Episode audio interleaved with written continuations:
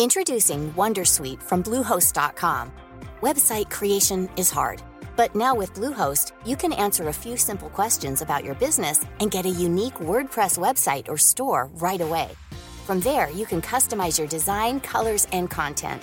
And Bluehost automatically helps you get found in search engines like Google and Bing.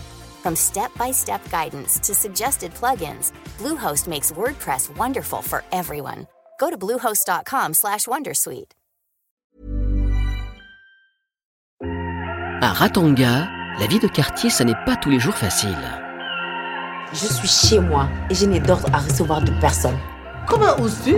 Entre joie et tracas, Je vois bien que tu essaies de me cacher quelque chose. vieille école et jeune génération, C'est important de mettre un préservatif. Tu n'es pas à ma place. Tu as déjà couché avec un garçon, toi Hein? Ils doivent tous se battre pour leurs rêves. Alors, ce que vous venez d'entendre, c'est une série sénégalaise qui s'appelle C'est la vie. Et euh, elle se déroule au cœur d'un centre de santé dans la ville de Ratanga, qui est une ville fictive d'Afrique de l'Ouest. C'est la vie, ça a été créé par la réalisatrice ivoirienne Marguerite Tabouet. Si vous ne la connaissez pas encore, elle est l'autrice de la BD Aya de Yopougon, donc BD africaine culte et prix 2006 du premier album au Festival d'Angoulême. Donc c'est la vie et c'est diffusé sur TV5 Monde et A+, et elle a la particularité de se placer d'un point de vue féminin où elle aborde pas mal de sujets de société, type la santé sexuelle, le droit des femmes, la santé en général. C'est la vie fait partie des très nombreuses séries sénégalaises à succès qu'on a vu émerger à la fin des années 2010 comme Maîtresse d'un homme marié, Pod et Marichou, Karma, Golden euh, et j'en passe. Et ces séries, elles cumulent des centaines de millions de vues sur les plateformes de, streaming. Et ce qui fait que les productions locales panafricaines euh, créent des emplois et tendent à, à s'imposer comme une nouvelle économie durable euh, dans la région. Est-ce que c'est un nouvel Eldorado prêt à concurrencer le Nollywood du voisin nigérian? Peut-être. Mais c'est surtout un moyen de faire passer des messages et de sensibiliser les populations locales aux enjeux de société. Donc moi je m'appelle Estelle Giangio et je suis journaliste. Et ça fait un an et demi maintenant que j'habite à Dakar. Et toutes les séries dont je vous parle, en fait, je les ai vues placardées sur des panneaux publicitaires partout en ville. Mes voisins m'en parlaient, mes amis m'en parlaient, donc je me suis dit, faut que je m'y mette. Et le hasard a fait que la série C'est la vie s'est tournée juste en bas de chez moi. De mon balcon, j'ai pu assister à la réalisation de nombreux épisodes. À l'époque, j'ai été impressionnée par les moyens déployés et aujourd'hui, on sent une vraie effervescence sur place. J'ai pu le vérifier avec celles et ceux qui font un peu la pluie et le beau temps dans cet univers, aussi bien la presse, les producteurs, les autrices, les techniciens, les fans et bien sûr les actrices. Première étape, pour mesurer l'ampleur de ce phénomène, partir à la rencontre d'Oumi Regina Sambo. Elle est journaliste, entrepreneuse et critique cinéma, et nous retrouverons ses analyses tout au long de l'épisode. Là, on est arrivé dans l'espace de coworking de Oumi Regina, un espace hyper cosy, très moderne, avec pas mal de, différentes pièces. Plusieurs startups et plusieurs euh, entreprises cohabitent et elle est spécialisée dans la culture et la culture, donc l'afroculture. Il n'y a pas de souci. Merci beaucoup, merci. Merci pour ta disponibilité. C'est la vie, ça se passe dans un hôpital avec euh, des héroïnes, donc c'est le focus, c'est vraiment que sur des femmes, et c'est la thématique autour de la santé sexuelle. C'est vraiment des séries faites pour Éduquer. éduquer. Est-ce qu'il y a beaucoup de séries comme ça au Sénégal qui éduquent? Est-ce que c'est quelque chose qui est banal ou c'est vraiment une révolution? Déjà, on ne parle pas de la vie sexuelle et tout ce qui est santé de la reproduction, ce c'est des sujets entièrement tabous. Petit 1. Voilà. voilà. Après, euh, je, me, je me rappelle quand j'étais plus jeune, dans les CM, il y avait le groupement d'enseignement, et- GEP, groupement d'enseignement et d'éducation de la population, un truc comme ça.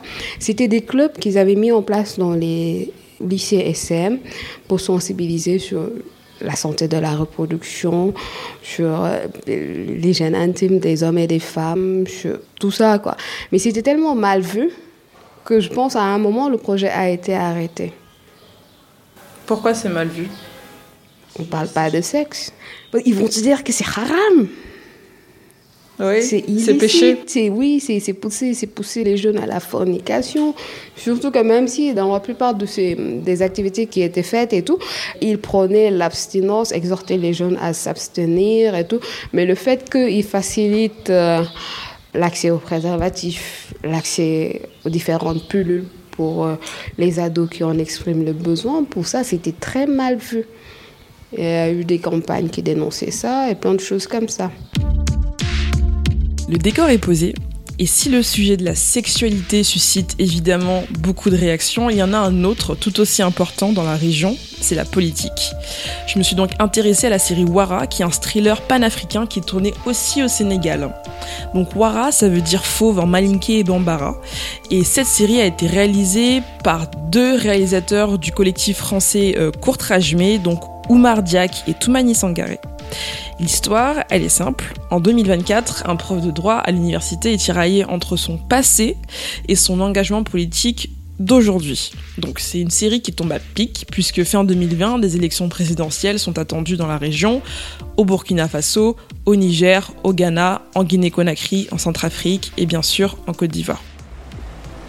De passage à Paris, j'ai eu l'occasion de faire la connaissance de Charlie Belto. C'est le showrunner de la série Wara. Alors un showrunner, c'est la personne qui orchestre une série. Il est à la fois auteur et producteur de la série. Il m'a donné rendez-vous à Paris, à Bastille plus précisément, dans les locaux de la boîte de prod Astarte, qui coproduit la série. Charlie, c'est au passage un ancien producteur de Plus belle la vie, donc niveau série populaire à succès, il s'y connaît. Alors, euh, en fait, euh, Wara, c'est une longue histoire puisque c'est sept ans de, travail. Le projet, il est né au Niger d'une rencontre que j'ai eue avec euh, Magadji Issoufou Sani. Il y a plusieurs personnages dans Wara, mais il y a vraiment deux personnages principaux euh, qui créent euh, la dynamique de, l'histoire. Et, et, le déclenchement, c'est euh, le conflit entre un prof de droit qui a une chaire de droit dans une grande université d'une ville imaginaire. Cet homme a aidé à se développer une jeune étudiante qui est très engagée politiquement. Au travers d'élections municipales, ces deux personnages vont se révéler. Ce conflit générationnel, ces élections municipales qui pouvaient permettre à, à cette jeunesse de s'exprimer, de s'investir dans une société, ça c'était une thématique qui me plaisait beaucoup et on, y a travaillé ensemble et, en, même temps, ce qui était assez intéressant, c'est qu'il y avait cet échange de culture. C'est-à-dire que moi, j'arrivais avec aussi mon regard d'Européen. Je vois très bien comment la jeunesse aujourd'hui a, autant de mal à s'investir dans une société, à trouver du travail, même en, en politique. S'engager en politique pour les jeunes, c'est assez compliqué. Je trouvais qu'il y avait des points communs dans tout ce qu'il me racontait. Et donc, euh, j'apportais des idées qui enrichissaient son, son propos et, et ça, c'était assez passionnant. C'est comme ça que le, le déclic s'est fait entre nous. Et justement, le fait que l'unité de lieu soit fictif, c'est pas anodin. Comment on fait pour parler de démocratie, de citoyenneté dans un pays qui semblerait être placé en Afrique de l'Ouest, avec l'instabilité politique qu'on connaît dans la réalité? Oui, bah, en, en fait, euh, non, il faut le faire naturellement. Il suffit de regarder autour de soi, hein, que ce soit sur le continent africain ou ailleurs. Hein, euh, on voit bien que la jeunesse est en mouvement, qu'elle a besoin aujourd'hui plus que jamais, même plus qu'avant, euh, sans forcément faire du militantisme acharné.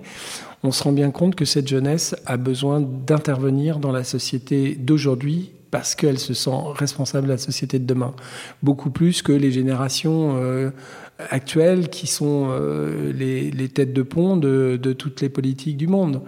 Je pense qu'en ça, le, le, rapport entre cet homme et cette jeune femme a valeur d'exemple universel. Cet enregistrement est une confession. Je suis revenu à Tanasanga pour régler mes comptes du passé et en faire profiter toutes les femmes de ce pays.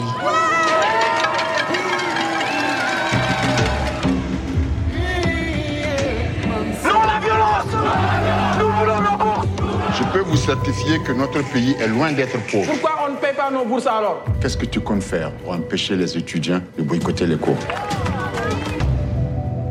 Les femmes ont besoin de moi et elles m'attendent. C'est le moment de défendre nos intérêts. Si on part d'ici, on n'aura rien. Une jeune fille comme toi doit s'occuper des choses de son âge.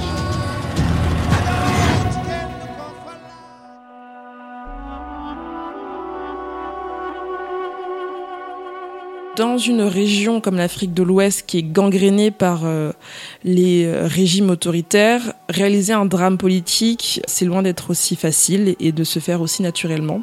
Ceux qui s'y attaquent le font sous couvert de production étrangère ou restent cantonnés au registre de la comédie pour éviter la censure. La critique du pouvoir étatique, elle se dessine sous les traits de personnages, en fait. Donc d'élus corrompus, de policiers bêtes et méchants, incompétents et de notables véreux.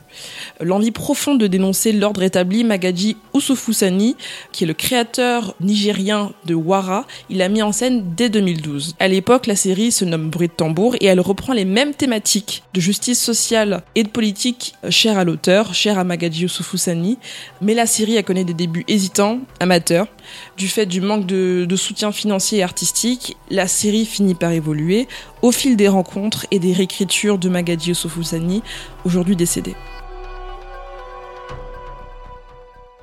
À Dakar, je vais voir Nouroussar, qui est le chef op, euh, donc le chef opérateur de la série Wara, pour vérifier comment cette évolution se traduit concrètement.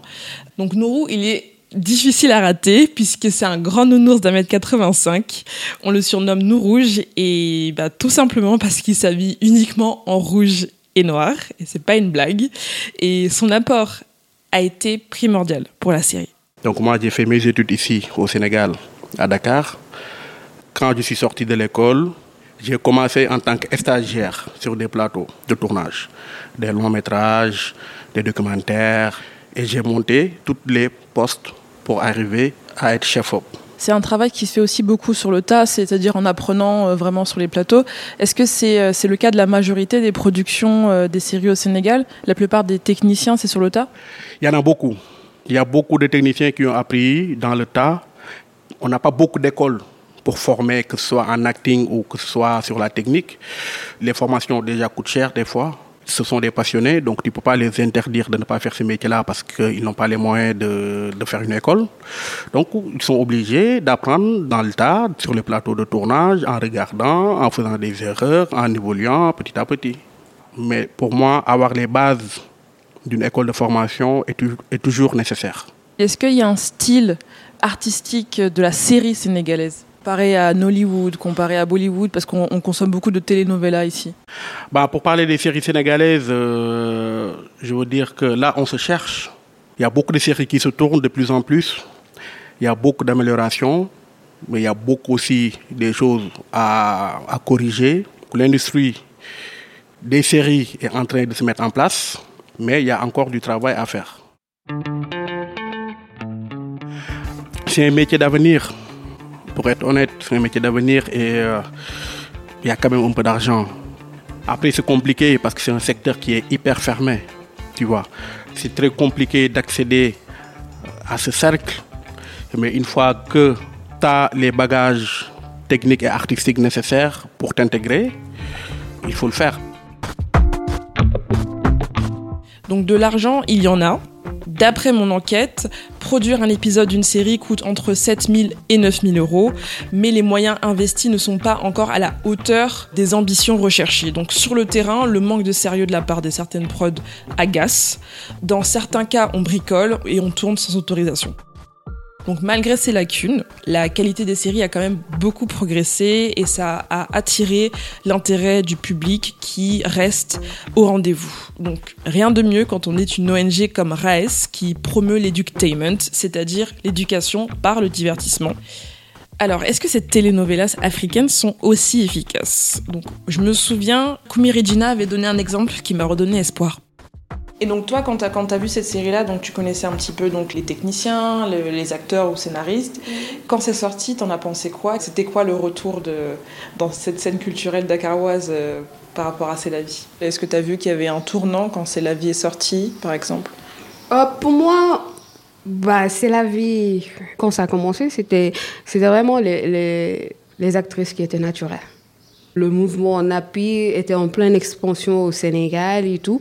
les femmes qui décident de garder leurs cheveux naturels, qui décident de ne pas se défriser et de garder cette part d'authenticité. Donc voir des actrices surtout, elles étaient toutes naturelles. Il n'y avait aucune qui se dépigmentait. Ça c'est important dans la société sénégalaise d'avoir des représentations comme ça? Oui, à, un moment il le fallait parce que bon, dans la société sénégalaise... Euh, surtout dans la plupart des médias, très souvent, vous voyez une animatrice qui commence, à ses débuts, elle est noire. Six mois plus tard, elle est claire. Et, et, au Sénégal, on aime bien les femmes qui sont claires. Donc après, ces gens, même si elle vient avec sa part d'authenticité, sa part de naturel à ses débuts, au fil du temps, vous la voyez, euh, ça commence par plus de maquillage, après ça commence par devenir beaucoup plus clair, après ça commence avec les gros tissages cheveux naturels et des choses comme ça. Donc, qu'une série montre des femmes qui sont loin de ces caricatures, c'était bien ça. J'ai vu beaucoup d'adolescents, ça a renforcé leur confiance en elles, beaucoup d'adolescents pour mesurer l'exactitude de cet impact, il faut aller de l'autre côté de l'écran. Donc je me suis mis à la recherche d'une fan de C'est la vie. Et très vite, j'ai reçu dans ma boîte mail le message de quelqu'un de très enthousiaste, d'une jeune fille qui s'appelle Esha. Esha, c'est une étudiante euh, d'origine comorienne qui habite à Dakar et qui est en master de biologie. Et on peut dire qu'elle est à fond dans la série. J'ai trop hâte que la saison 4 vienne. Sérieusement, j'ai trop, trop, trop hâte. Parce que déjà, on a un peu l'issue, genre, comment dirais on a un peu l'issue que peut-être ça va faire comme ça, comme ça, comme ça. Du coup, on est là, on a hâte que ça revienne. Il y a ma soeur qui la regarde même pas, mais j'ai la fatigue.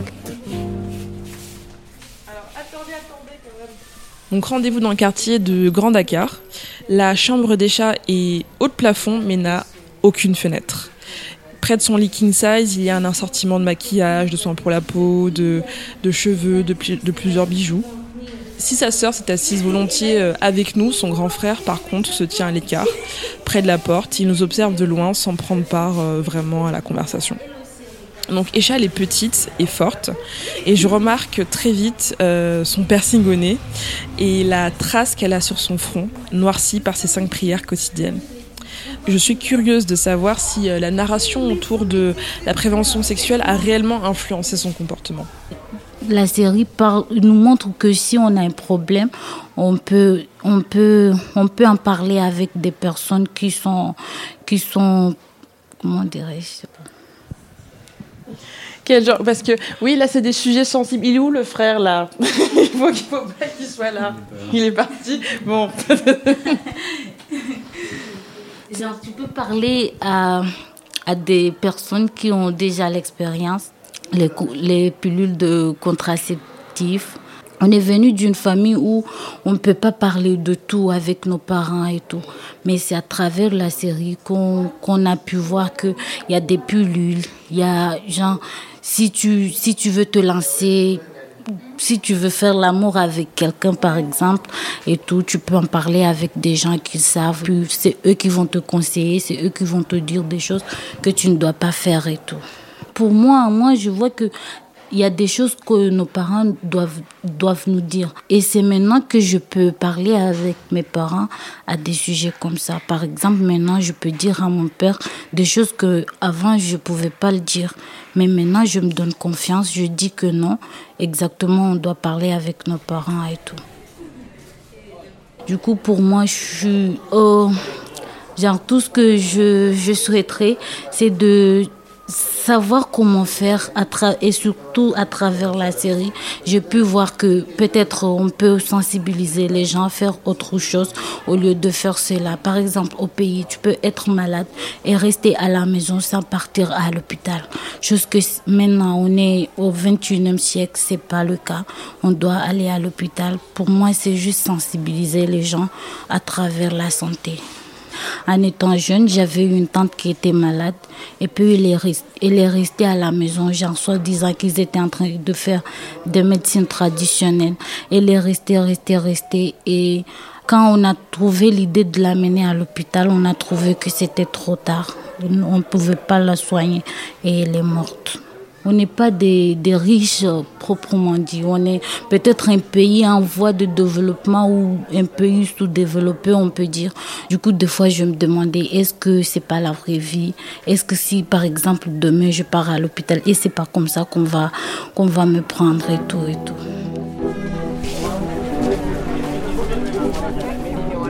En tout cas, c'est un plaisir vraiment, genre. Pour ma vie, aujourd'hui, c'est la première fois qu'on m'a interviewé que j'ai parlé. Moi, je pensais que je peux rien dire à part mon nom.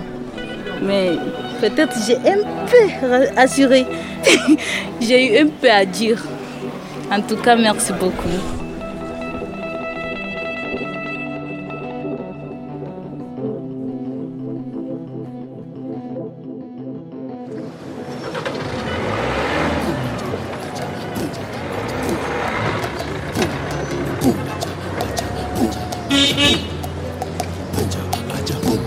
Tu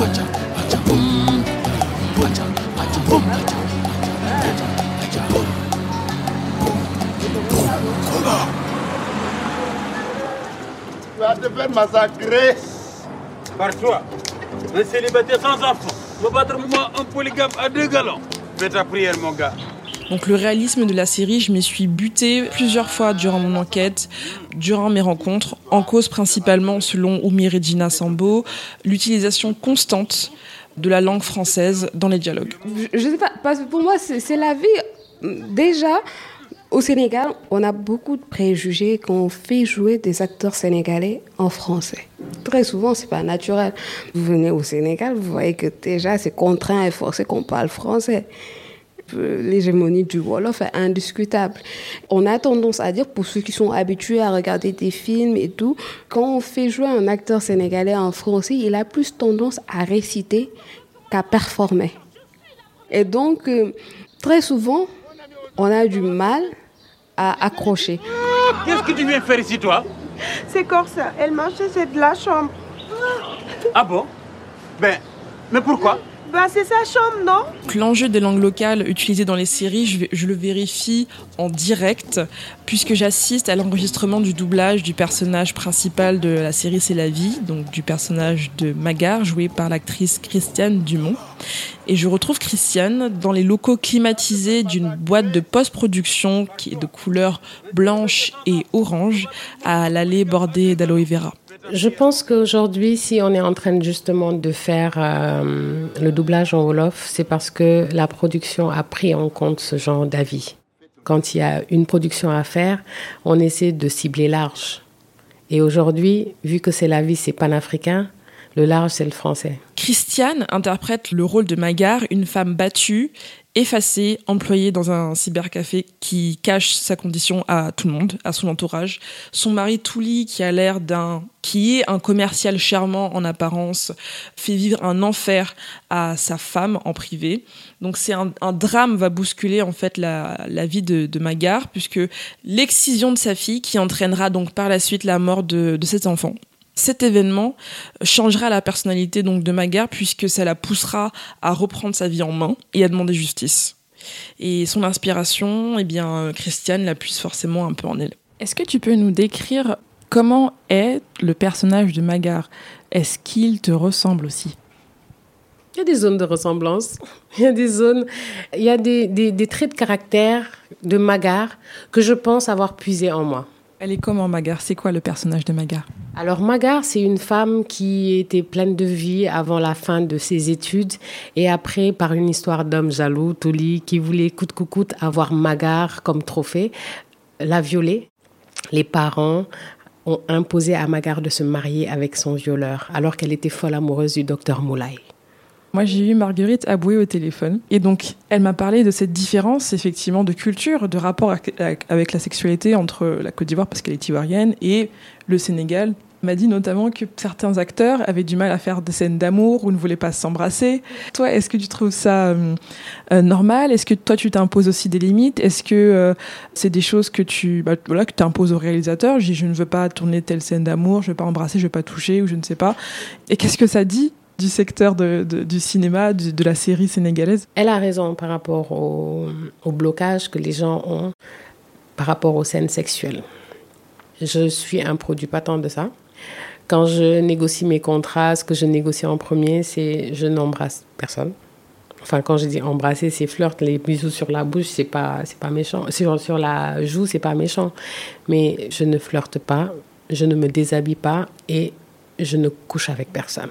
Ça, peut-être que d'autres acteurs le font. Aujourd'hui, j'ai des enfants qui regardent ce que je fais à la télé et qui absorbent. Aujourd'hui, c'est la vie m'a permis, enfin, de manière euh, très euh, hasardeuse, hein, m'a permis de pouvoir discuter avec ma fille des, des, premières règles et tout, parce que des fois, c'est eux qui me tiennent mes textes. Et, je récite. Et une fois, je me suis mise à réciter un texte à ma fille en lui disant Le premier rapport sexuel, n'oublie pas de prendre des préservatifs, c'est important. Et tout ça. Et, c'est après que j'ai bugué. Je me suis dit Mais je suis en train de parler avec ma fille. Elle a 12 ans. C'est la vie m'a permis d'ouvrir ces brèches-là avec les enfants de mieux parler de certaines choses, mais je fais quand même attention à ce que je véhicule. Est-ce que tu sens qu'au Sénégal, il y, a ce mouvement-là où les femmes veulent maintenant en fait plus s'imposer et faire en sorte que ça change Ces thèmes ont une espèce de casquette tabou très lourde, très voilée. Le, le voile est très opaque en fait. Les gens n'en parlent pas, les gens le sous-entendent, et pire, c'est que les gens qui prennent le micro pour en parler, on leur jette presque des tomates. C'est la vie a su quand même de manière subtile faire tirer des gens de leur gouffre.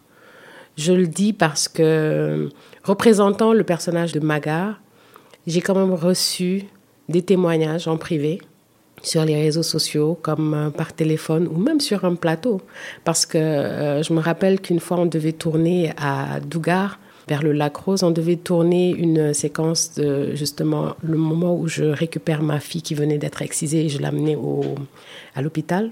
Et euh, j'étais enfermée dans une pièce pour me reposer. Et quand je suis rentrée dans la pièce, en fait, j'ai vu une femme qui pleurait. C'est une femme qui était dans, le, dans, dans, dans, du village. Je l'ai trouvée en train de pleurer et par compassion, je suis venue la voir, je lui ai demandé qu'est-ce qui se passe.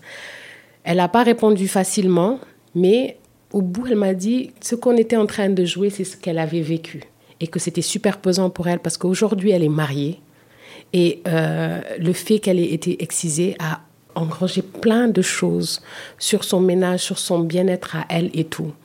Pour euh, être plus explicite, même le désir envers son mari, elle ne le ressentait pas. L'univers des séries sénégalaises, c'est une industrie prolifique qui possède à coup sûr une identité ouest-africaine moderne, jeune, plébiscitée par, euh, par un streaming en ligne important. Mais voilà, l'edutainment, c'est un concept à double tranchant parce que éduquer les populations locales, ça s'apparente à une forme d'infantilisation. D'un autre côté, j'ai pu moi-même constater que les, les productions suscitent du débat auprès du public ciblé et c'est tant mieux. L'inaction des pouvoirs publics et le manque d'accès à l'information ont poussé des auteurs et autrices africaines à s'engager dans une écriture et une narration qui leur ressemble en abordant à bras le corps des sujets parfois censurés ou tabous. Et la jeunesse sénégalaise dans tout ça Que fait-elle pour s'engager au quotidien et à quoi rêve-t-elle Tout ça, je vous le raconte dans l'épisode 2. Salut je m'appelle Camille Test, je suis journaliste et prof de yoga et j'anime Encore Heureux, un podcast sur la santé mentale.